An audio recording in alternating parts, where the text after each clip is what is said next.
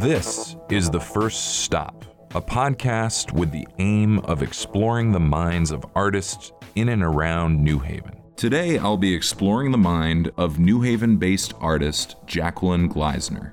Jacquelyn is fascinated by textile patterns, the expansive and cyclical nature of time and space, and the relationship between fragility, vulnerability, and strength, especially in the context of feminism. She works primarily with gouache, creating colorful repeating designs on 30 foot long rolls of paper, which she calls scrolls. More recently, she's been painting depictions of detailed, multicolored knots on small sheets of paper. Her large scale painted scrolls reference weaving patterns that, in the mind's eye, could continue into space forever. All of her scrolls have been removed from the gallery setting and placed into outdoor environments. Some of them hung like banners or flags from the sides of buildings, others left on the ground. Many of the scrolls have been cannibalized and metamorphosed into new works of art. Jacquelyn's detailed knot drawings with no beginning or end are also tied to her interest in the infinite,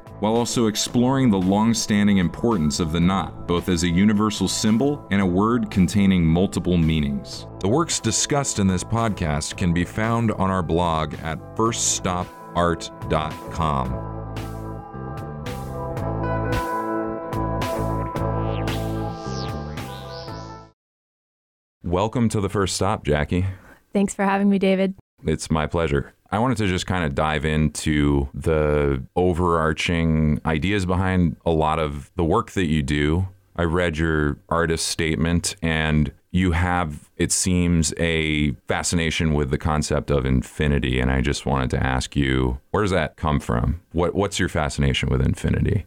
Well, I think probably most artists have some sort of fascination with infinity or this idea of immortality at the very least. Um, I'm reading this book right now. It's called The Italian Teacher. And the protagonist's father is sort of this washed up artist. And uh, at one point, the son is dating an aspiring art critic. And she kind of ribs him for being obsessed with this idea of making work that will outlast him after he dies. But I think secretly we all sort of feel like that. Mm-hmm. Um, it's hard not to feel like we have this kind of compulsion to create.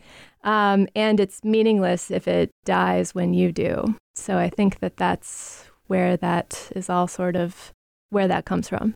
That's uh, that's a very interesting answer, and I um, I hadn't. I mean, that makes a lot of sense. Like it is. It's totally true. You know, artists, writers, musicians kind of think about themselves posthumously uh, and think about. I mean, a lot of people think about their their sort of legacy after they're dead. I don't think it's as much about my personal legacy because that makes it seem more of uh, like a, a, vanity project. Mm-hmm. It's more about this idea that um, we endeavor so tirelessly to create these bodies of work that hopefully their meaning isn't bounded by particularities of time and space.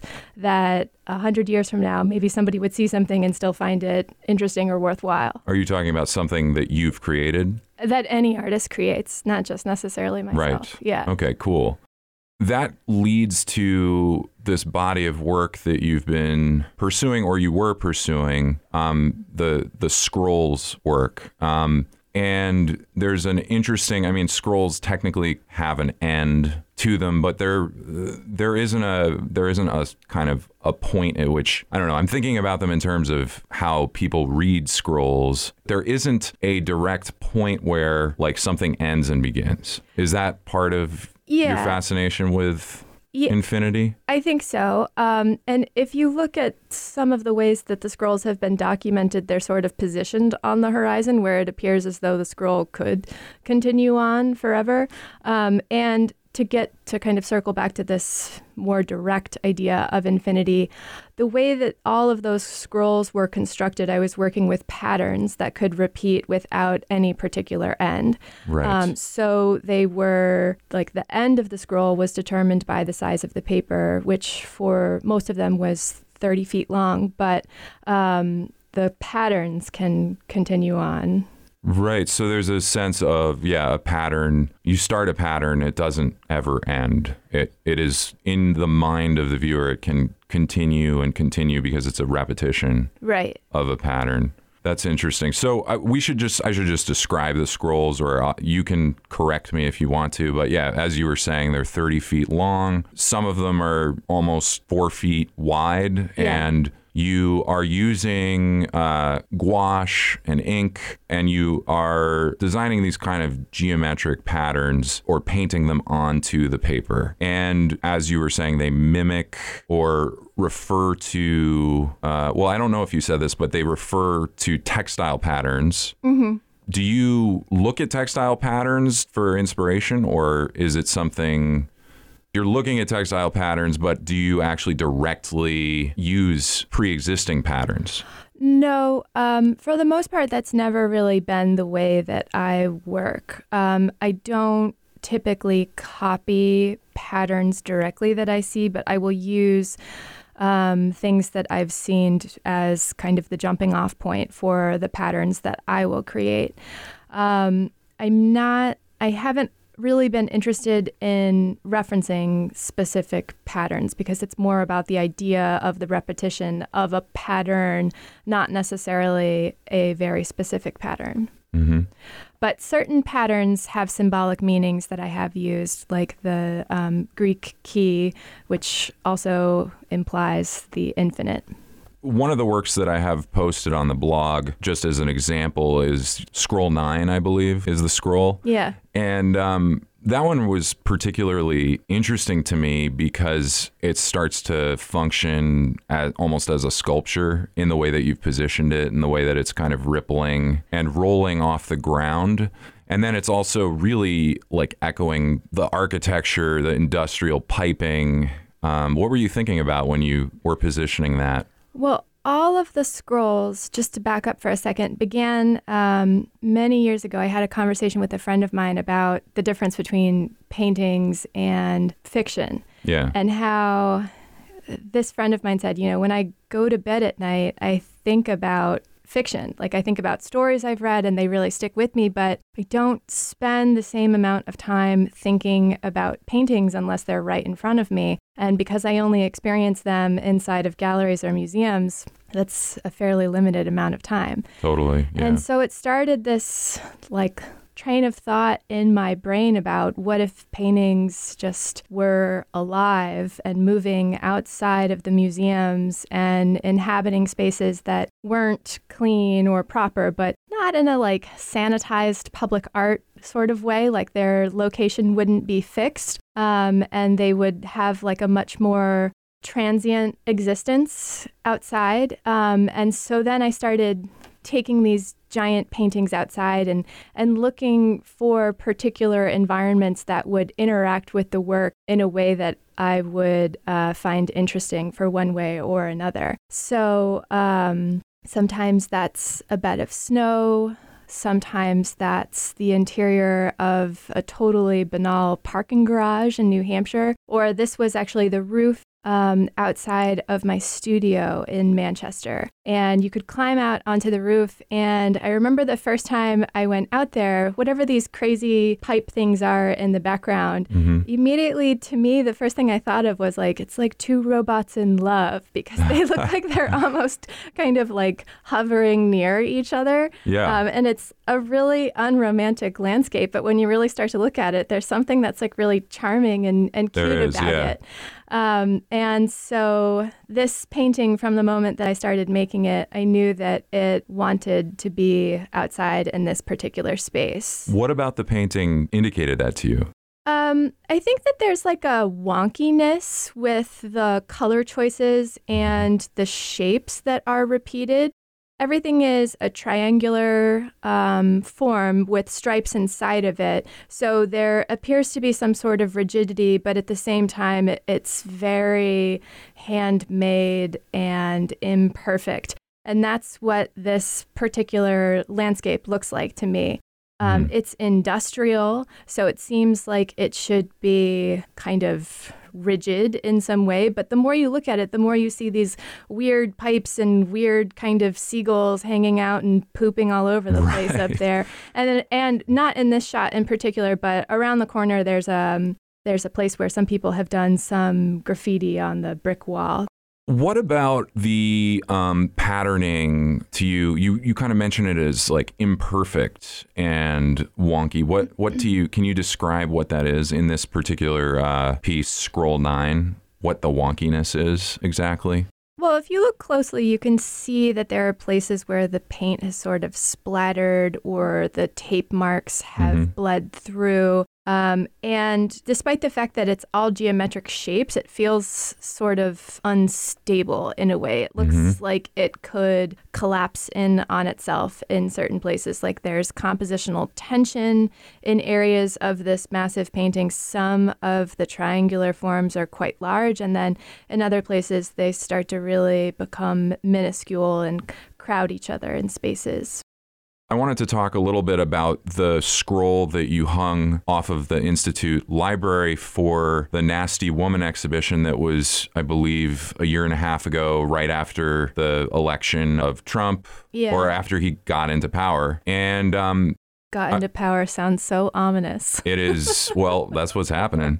Um, and one of the things that really was interesting to me about this one is that I think, in certain respects, it's the same as the other scrolls in that it's it is in dialogue with architecture and and just outdoor texture but it starts to read as because of the way it's hung as a banner or a flag. And there's a lot of thought about nationalism and the idea of a flag. And i feel like those of us who are not happy about what's happened have a very different relationship to the american flag and what that means. Like when i see like a pickup truck flying the american flag i'm not like oh they're so you know they love their country. Mm-hmm. i actually think of it more as though they're making a statement of like screw all you yeah, people that almost aggression. There's a yeah, there's an there's a kind of a militarized aggressive uh, association that I now have with the flag, and I grew up, you know, loving not loving the flag. I wasn't ever some huge patriot, but I had, you know, you watch whatever like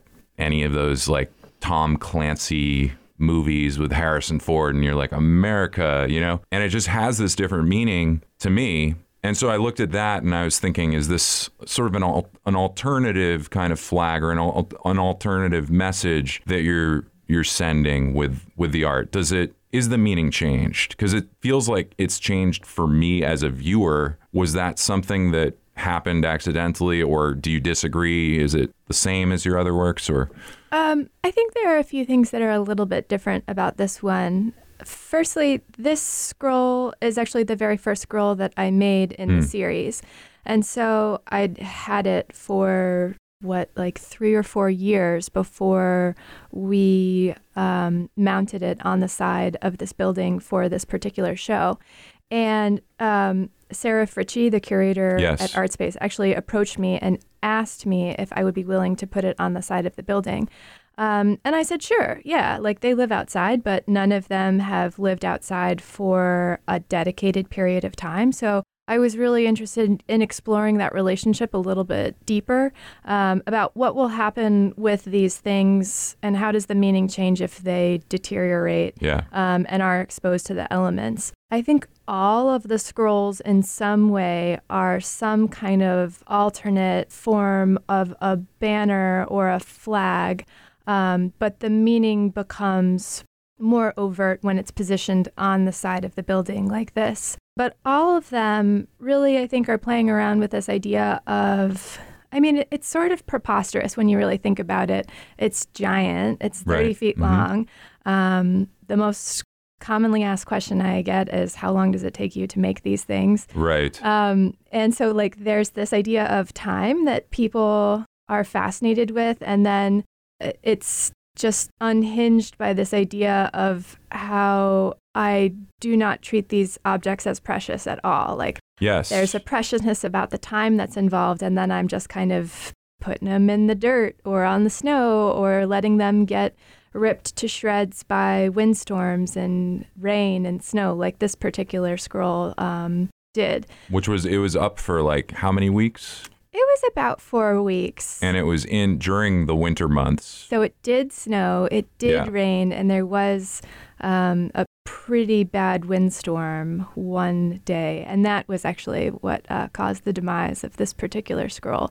It didn't rip it, but it we put grommets um, along the left and the right side and backed it with Tyvek. Without the Tyvek, it would have just disintegrated immediately because of the force of the wind on the On side the of paper. the building. Yeah, on Yeah. the paper. So it's uh, heavyweight watercolor paper, but it's not the heaviest watercolor paper you can buy. It's like 140 pounds. So That's not that heavy. Yeah, because there's could- 300 pound, Yeah. right? Like, yeah. And yeah. 300 pound is like really choice stuff, but 140 is still pretty easy to uh, rip and damage. yeah.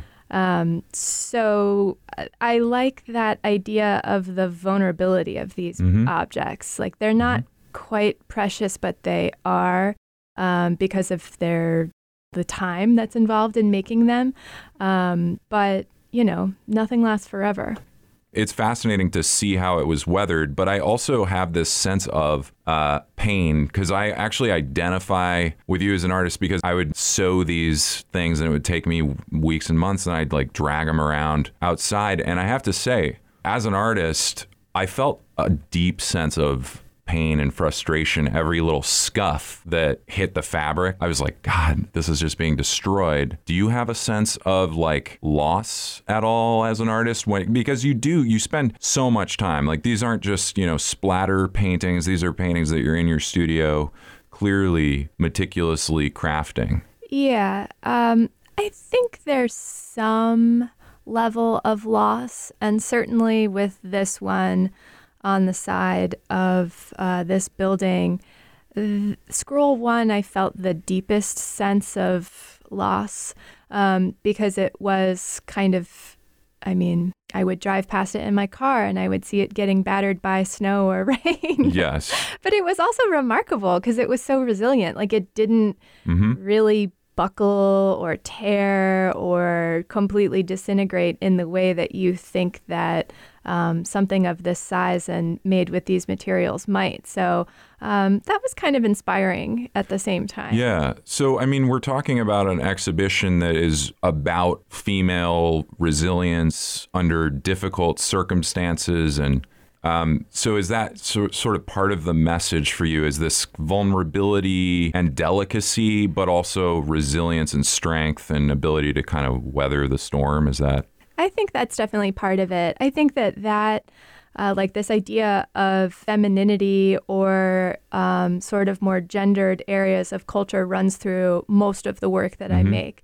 Um, and my interest in textiles is linked with this, obviously, because um, it is an area that has been typically dominated by women and in um, prehistory certain cultures actually used textiles as a form of currency. And it's i mean it's i read a book actually about women and textiles um, and it was saying that one of the reasons that women actually got so involved with textiles was because uh, if a woman is pregnant or taking care of children needlework or weaving or anything like this is something that you can jump right into very easily if you have 10 free minutes or an hour if a baby is sleeping or something like that. So um, they were like, this book was trying to make a case of why women had chosen these art forms or these crafts instead of others. Um, and I thought that was kind of interesting.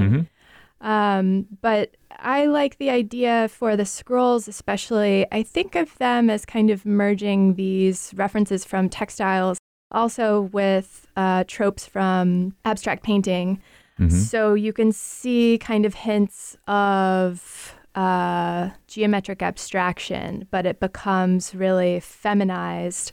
Um, but then the scale itself feels very masculine because it's so gigantic. Right, right. right. It's like a big state, like Abex sized Yeah. thing. Right. But it's also you're working in paper intentionally. Like you're not putting it on canvas with stretcher bars. So there's a sort of lack of structure or backing to it in a yeah. way. Yeah, exactly. Um, interesting.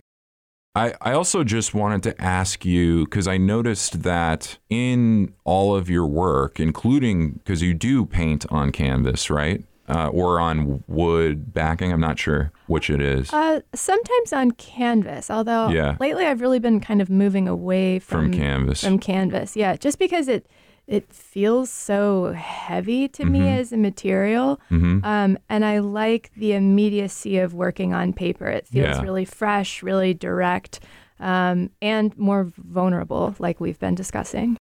I noticed that you also, even in those past paintings that you're moving away from, that you always include gouache and ink. It's surprising to me that you would use gouache on canvas. Like it seems like something that do people even do that very much? People do it. Yeah. what, Um, why do you why do you choose to do it? well, I think I chose to do it because it is probably less permanent than acrylic.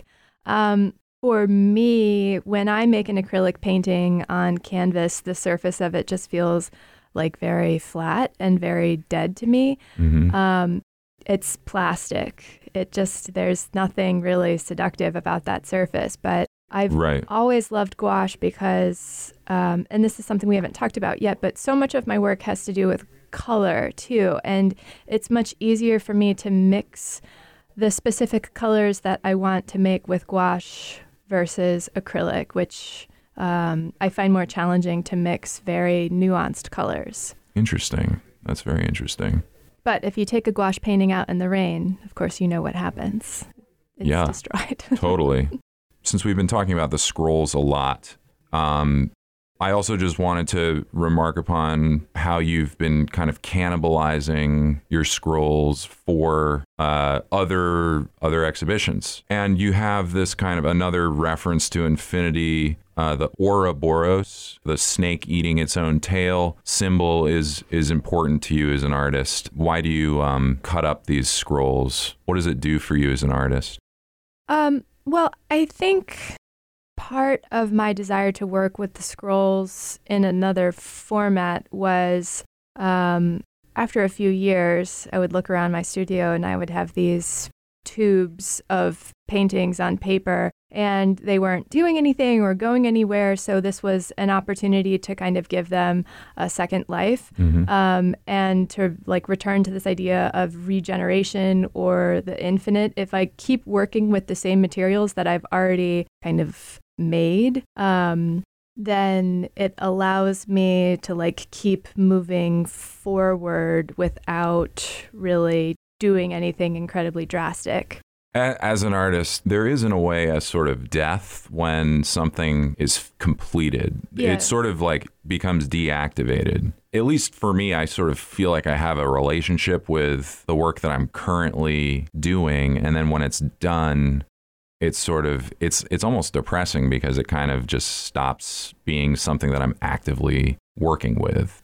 It's almost like if a person dies, right? Regardless of what you believe. Or maybe I guess people have totally different beliefs there, right? Like Yeah. You could die. You could go to heaven. You could also just rot in the ground. Um, but if you're rotting in the ground, then your body still becomes energy in another form and Right. Lives on in this different way. So Right. I think if if you think about like the work having a certain kind of death and having a finality to it, that is really depressing. But if you can find a way to kind of think about how to recreate it, um, that feels more hopeful for me as an artist. Interesting. It's also interesting to see how the same things kind of play out across different forms. So you have like this flat painting in an environment, and then um, and then these scrolls were cut up and reformed into these pyramid structures of different shapes and sizes, which have Yes. been installed on walls or placed on the floor. Um, and so when I walk around them, it's like I can notice little snippets of one painting or another Mhm. painting. Um, and th- like this particular installation at Framingham State University, Ouroboros, was years of paintings on paper that I just totally destroyed Mhm. um, for this show. Wow. So um, it it felt actually really liberating. Yeah, yeah. Yeah, no, I have work lying in my studio and there's this part of me that just wants it gone. Yeah. Like just gone. right.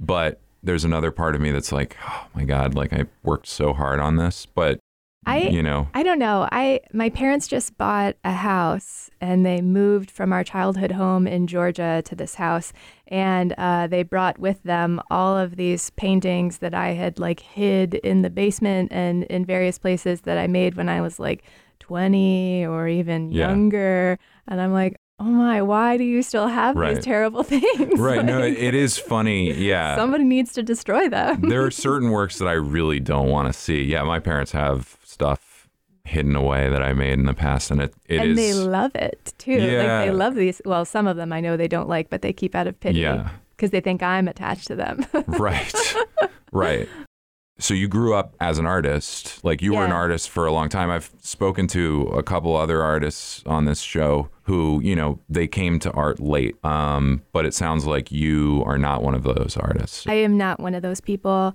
I knew from the time I could talk, basically, uh, that I loved to paint and draw. And my grandmother um, on my mom's side was an artist. wow Um, and when we lived in Buffalo, New York for the first five or so years of my life, we lived within walking distance of the Albright Knox. And so some of my like very earliest memories are um, going to see the Jackson Pollock room in the Albright That's cool. Knox, which as a little kid, you know, or the Clifford Still room, they have these giant Abex paintings that consume entire rooms. And they also have uh, Lucas Samaras's mirrored room, which is like this room that you step inside of and all the surfaces of it are mirrors and there's one of these like weird mirror chairs inside of it but when you're 5 and you see your reflection like in all of these different surfaces it's totally bewildering and amazing Yeah. and um so very early on i had like very immersive experiences with art um and it's I always knew. I just Yeah, always knew yeah. for whatever reason. There have been lots of moments of doubt, I will say, sure but I always come back to it. yeah, it's one of those things that's just part of who you are. You can't kind of ever leave it behind. Like no matter what job or what you have to do, you have to do art, right? Yeah, yeah, Yeah. And keeping a sketchbook and drawing um, regularly are really important to me, like just for my mental health. You've recently been making smaller scale work, uh, right? That's much smaller scale work. Like, yeah, you know, one of them is eight by 12. Uh, It's sort of in that range, right? yeah, and there are these depictions of knots with these very colorful fibers uh, drawn in gouache and they either have kind of a flat color background or a ink stained background that's almost suggests depth what interests you about the knot? Um, again, that came from a book that I read that was talking about uh, spirituality and knotting and weaving practices um, across different civilizations since prehistory, um, and how knots have been used to kind of commemorate very important events like a marriage, a death. Um, they've also been used in certain cultures to keep track of time or other records. Mm. But all around the world, you find people using knots and also believing in knots in these really peculiar ways. And I just thought that was so interesting that regardless of place, like in Lapland, you have the uh, like the sailing knots. And Right. so when they wanted a big gust of wind to come, they would clip a knot and um, or like kind of untie it, and then that was supposed to like release the winds, which like maybe had been knotted somewhere else in the universe. Interesting. So before um before really the rise of rationalism in western cultures, there was this like deep and sort of beautiful belief in these knots. And they're all in our language too, right? Like you Mhm. can tie the knot. Um, there's the Gordian knot. Your stomach can be in knots. Um, and I thought it was a really interesting metaphor for complexity and unity at the same time. And it also references textiles, Mhm. which I've been interested in for a very long period of time. So um, it was kind of like hitting all of these marks that I was investigating, like Yeah. what is the power within abstract art to kind of convey these weird abstract ideas and what symbols can like most appropriately get to those meanings um, in the quickest and so the knot was like a direct path for me You, you talk about it in the context of abstraction. uh, i mean i think they're kind of like abstract and not in the same way that uh, Miriam Schapiro and some of the other pattern and decoration artists of the 1970s talked about their work being in this liminal space between abstraction and representation because it is a representation of a thing, but it is abstracted. Like it's not completely non objective, but it's definitely, it's more of like a symbol or a sign Yeah. than it is anything else. Do you ever read Carl Jung? I have read Carl Jung. Yeah. You just seem interested in this sort of archetype idea of like these universal symbols, like the knot in a funny way. Also, kind of, you know, your knots have no beginning or end. yeah. Like they don't, you don't show the end of the rope. At least in in the one that I'm looking at, I Mm. don't see the end of the rope. none of them have endings. And so really, that that relates, to this to- idea, of or even the. Ouroboros Yeah. symbol in and of itself. Yeah, You know, yeah, totally. Um, right. It's this thing that goes on and on and on, and it is like visually appetizing or like appealing to try to follow the course of this knot, but you'll never get anywhere by doing so. right? So it's a futile kind of.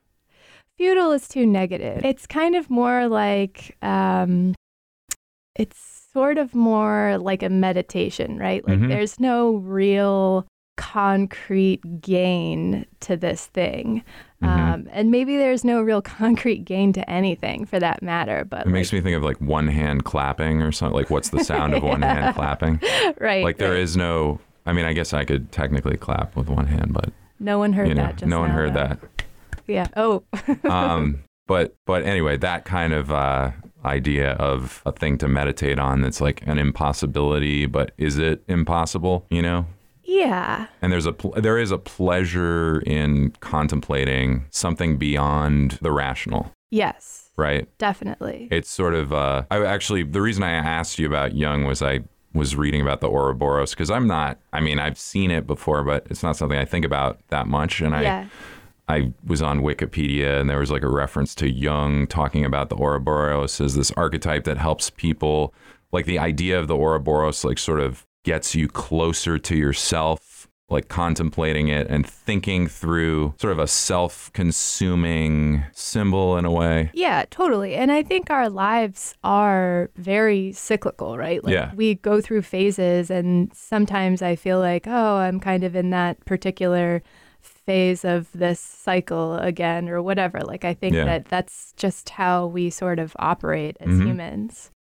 The knots have evolved um, over the past year. And Well, I I just wanted to say one thing about um working small too. yes, yeah, actually, because please. that was like a, a fairly big shift in my practice and um, part of that was because i moved i had Mhm. like a different studio situation and i got a different job and it was actually more challenging for me to find time to be in the studio to make these giant things um, i had a lot of free time on my hands when i was living in new hampshire especially Mhm. but I moved down here to Connecticut, and uh, you know, like with moving comes a period of adjustment, and it suddenly felt really comforting to be working on something that was a much more intimate scale. And I was like really pleased with that because I thought for a while, like maybe I will only make giant things. Right.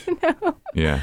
Um, but the knots were kind of the answer to what the scrolls were, but on a very small scale. Interesting. Like Interesting. I think a lot of the same ideas play out within the knots. It's just they are like eight by ten inches Yeah. or nine by twelve inches, probably at the largest. And there's a very clear relationship to textile, right? Like Yeah. thread and rope. And as somebody who's also made really big things that people would rarely want in their house, on a very simple, practical level, there is something that feels good about making something that someone else could appreciate in their house. And to me, that kind of gives it a life in a funny way. Like, just like a little thing that spreads that you communicate to somebody else or to a friend or Yeah. I also felt like working on that smaller scale, um, it felt most appropriate for the times that we are in right now, um, which feel like a little bit more contentious, or like there are certain people who are making like very loud, broad statements and trying to occupy as much space as possible. Mhm. And so I was interested in this idea of like, you know, how much power can you really have if you make yourself small? Like, can you still be powerful if you Mhm. are like much smaller in scale? Hmm, that's really interesting. Uh, yeah. It's like a different it's a different form of vulnerability, right? Like Yeah. the scrolls were very vulnerable because they were massive and on paper, but these other works, the knots, um, also feel very vulnerable to me because they're they're just so teeny compared to Mhm. the other works that I Mhm. was making. That's really interesting. I like the idea also of, um, y- you know, like the knots also bring things together. They bring a lot of disparate elements together, and there's this feeling of unification with the knots um, that more strongly comes through than with the scrolls. Um, and I think What do you mean by that? I mean, you've talked a little bit about that, but what do you mean by they unify things? Like what what things do they unify? Well, like within the compositions themselves, sometimes the knot is kind of blending in more with its background. Mhm. Um, sometimes it's more a matter of really wild colors Mhm. all operating on this kind of seamless rope form together. Mhm. Um, so like if you look at if you look at the knots, like if you look at this example that you have here, Mhm. there are lots of really bizarre colors, like really brilliant colors, but also more muted colors. And somehow they all seem to be integrated in this space together. Like no one piece of the knot really falls away from other pieces of the knot, even Yeah. though there's not a strong color harmony system that would like Yeah. make all of these things work together like Right. but somehow they are you know Right, right. um, and and so I think that that's like speaking very broadly something that that I would hope for our current times. Like I Yeah, think yeah, that there's a lot of divisiveness, and instead of working together, um, you know, people are intentionally isolating themselves. Yeah. Yeah. That's that's interesting. Yeah, I felt as an artist a weird sense of like retreat in my work. Like not retreat as in like backing down, but I've kind of been like I there's so much noise out there and it's hard to almost develop or figure out how to think because there's so many people telling you this is this this is this on eh, you know what I'm saying there's Yeah. there's so many both valuable things and that are being said on social media and I do a lot of social media but somehow for my art I've wanted to like step back and not make art that's like big and broad like that in this in a similar way Yeah. Um yeah, I think there's something maybe like at at its worst it would be accused of being escapist in a way. Um right that's the other side of the coin I'm not against that. yeah yeah I'm not yeah. against that. I feel like um, I was reading something I don't remember who it was that wrote this particular essay, and uh, you know those series that have like big themes like failure or um, whatever. What are some of the others? It's like this. I'm not sure what you're talking about actually Well, okay, so it was it was a book, and the name of the book is Beauty, and it was a collection of essays uh, by artists and yeah art critics and theorists about this idea, like this big idea of like what beauty is. Um, and one of the essays was about like the difference between conceptual work and work that uh, aims to be more beautiful. Yeah. And this particular author was making the point that um, if you make any work of art that has like a very specific message to it, Yeah. it more often than not does not actually sway a person. Right. Um, firstly, because of the audience, like the people who are willingly exposing themselves to this work Mhm. um, are probably on your side in the first place, right. Mhm. like more often than Mhm. not. Um, and secondly, it's it doesn't really challenge people's thinking in any sort of real way. Like it tells them Yeah. what to think, but it doesn't really like motivate any deep thinking. But like work that is beautiful, that maybe has less of a direct meaning to it that a viewer is supposed to like think like, oh, I got it. Like this work is Yeah. about whatever Yeah. sexism or something. yeah. Um, They just kind of walk away. And, yeah, right. Like Yeah. a person walks away and feels like, ding, ding, ding, I'm smart. Right. I have the kind of sense of like for certain works of art, like I could just read an editorial Right. and get it. And then this is a question for you, and you're sort of answering it already. Yeah. But in a nutshell, what is art's role right now? Like, what is, well, I is there a purpose? I mean, that's a really hard question. Yeah, I can't answer that for everybody, but I Yeah. think speaking for myself, I've always been more interested in making work that can like create more of a space for people to think about things um, instead of giving people my thoughts or Yeah. like the answers themselves. I also think that that's kind of that's not really what's popular now. Like I think that we live in a very content heavy period of art. Um, but in some ways, it's almost because people are lazy. Like they want the answers to be there for them instead of Mm. having it be like a little bit more ambiguous, Yeah. if that makes sense. Yep. Yeah. You already answered it in a way, but like just the the value of ambiguity is it you want people you want to stimulate thought in the viewer rather than telling them how to think. Yeah, I think that's Like, important. Questioning that- is more important than Right. answering. Yeah, and it doesn't even have to be like direct questioning, but like it could be really like meandering thoughts about anything, right? Um, Mhm. but it's just like more, it's more about this idea of like creating space for people to have some kind of an awareness about different ideas. Yeah.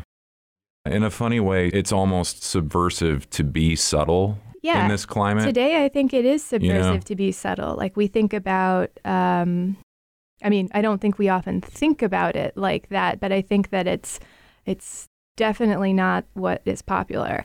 There's a great value for directness Yeah. and confrontation. It's uh, it's important, you know, it's important to confront. But I think that there's also this need to to sort of and, and some people don't have the privilege to step back, step away from what's going on right now because it's so I mean, it's affecting them physically and and mentally and directly.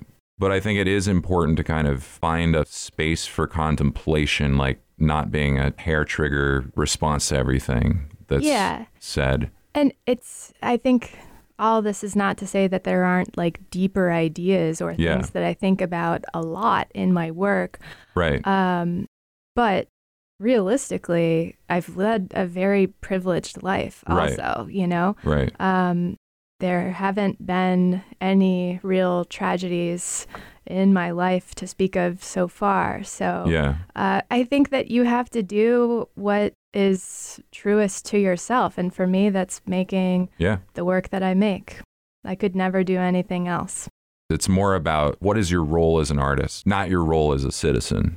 Yeah. And I think that some people kind of confuse those two things very easily. Like, I do think that you have more sway in spheres outside of the visual arts to impact change. Right. Um, and I don't think that, like, I don't personally feel like my work as a visual artist needs to embody all of that. And I think that's really what it all boils down to, right? It's not that you shouldn't call your senators or go to protests or whatever. Fivecalls.org.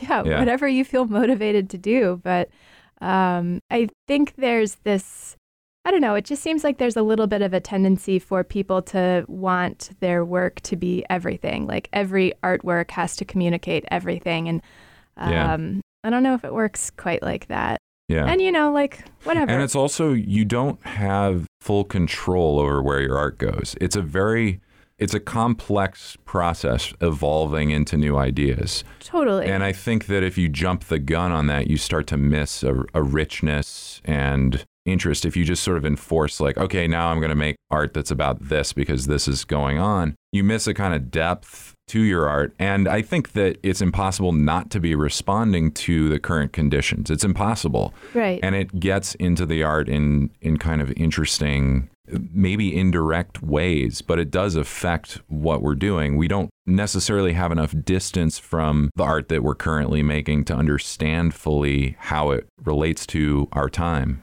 yeah. Um, I do think that you, everybody makes work that is in some way impacted by the times um, that we're living in. But I, I also really think it's just like a matter of what is most genuine to you as an artist. If that is making more political work, then go for it. Totally. But if you are, I don't know, if you're not motivated by that, then I don't think you should. But I wouldn't pressure. say that your work isn't political. I agree. I think it is very political, but I think that it is subversively political. I think that it is yeah. extremely feminist, like when you really start to think about it. But I also think that um, people who don't know anything about art sometimes look at my work and just think like, "Oh, that's cool." Yeah. you know, like, and they don't necessarily get it, and I'm okay with that. I don't yeah. think that um, it can mean different things to different people. You're not trying to kind of pigeonhole the meaning yeah. of your art.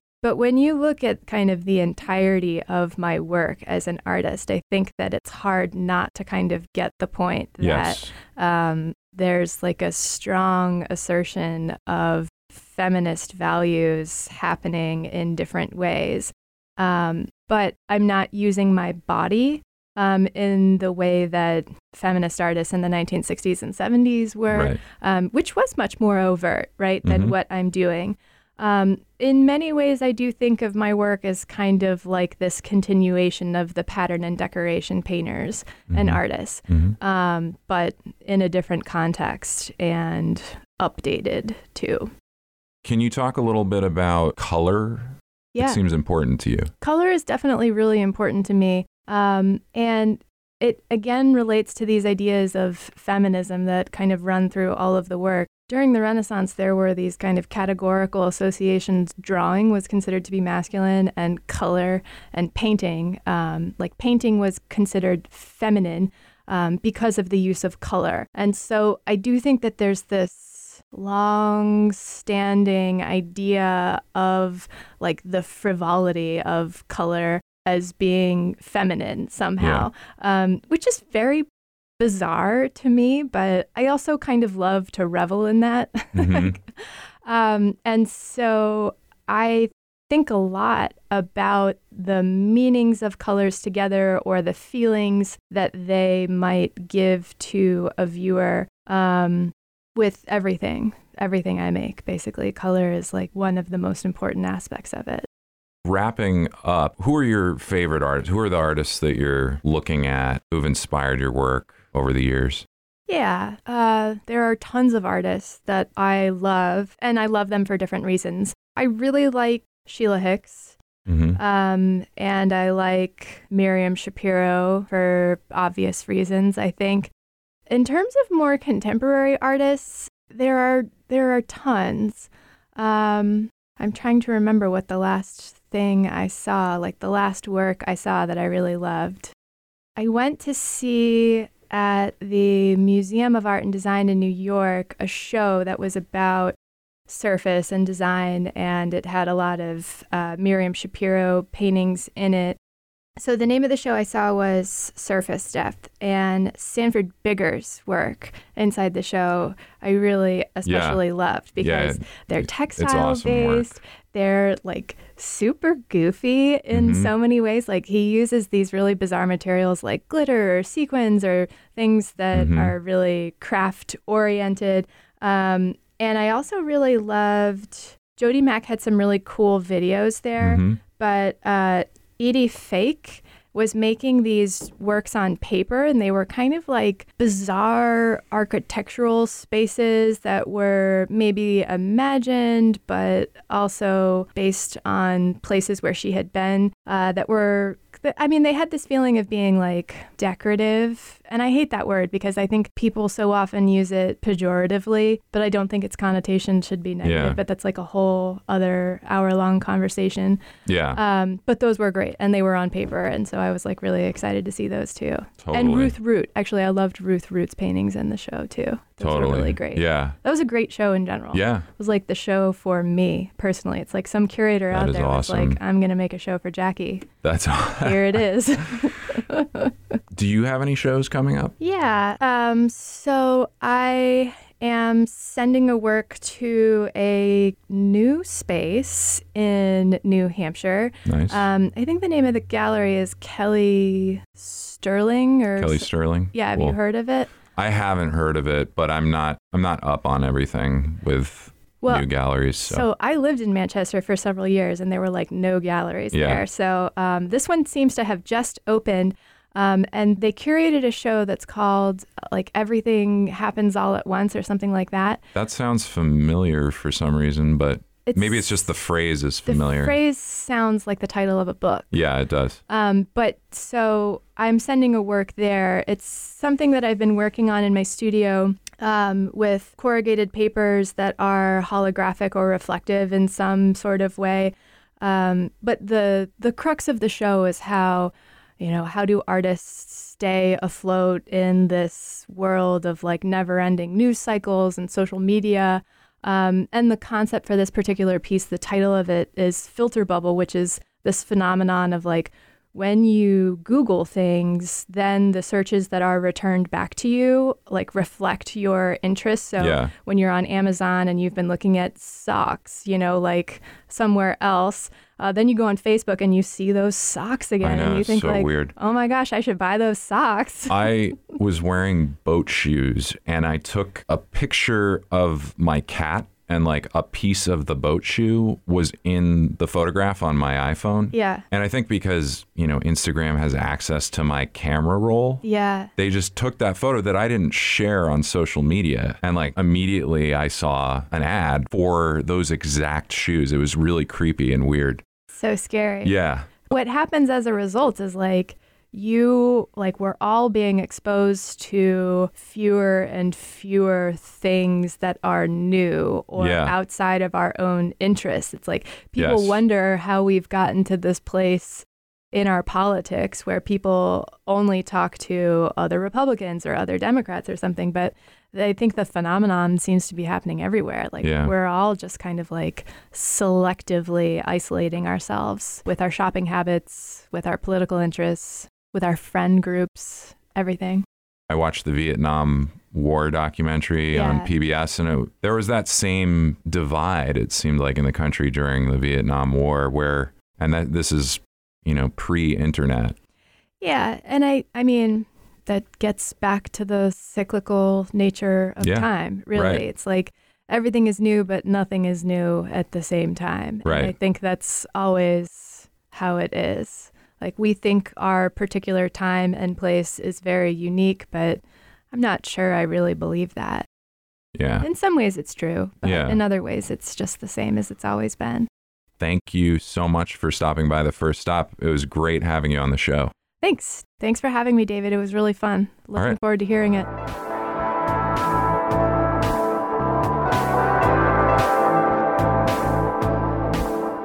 You can follow Jackie on Instagram jacquelyn.gleisner. Remember to subscribe to us on iTunes. If you like the show, give us a good rating. And if you have a moment, write a review. Thanks for listening. Special thanks to Bruce Barber, Director of WNHU, for providing the resources and guidance to make this podcast possible.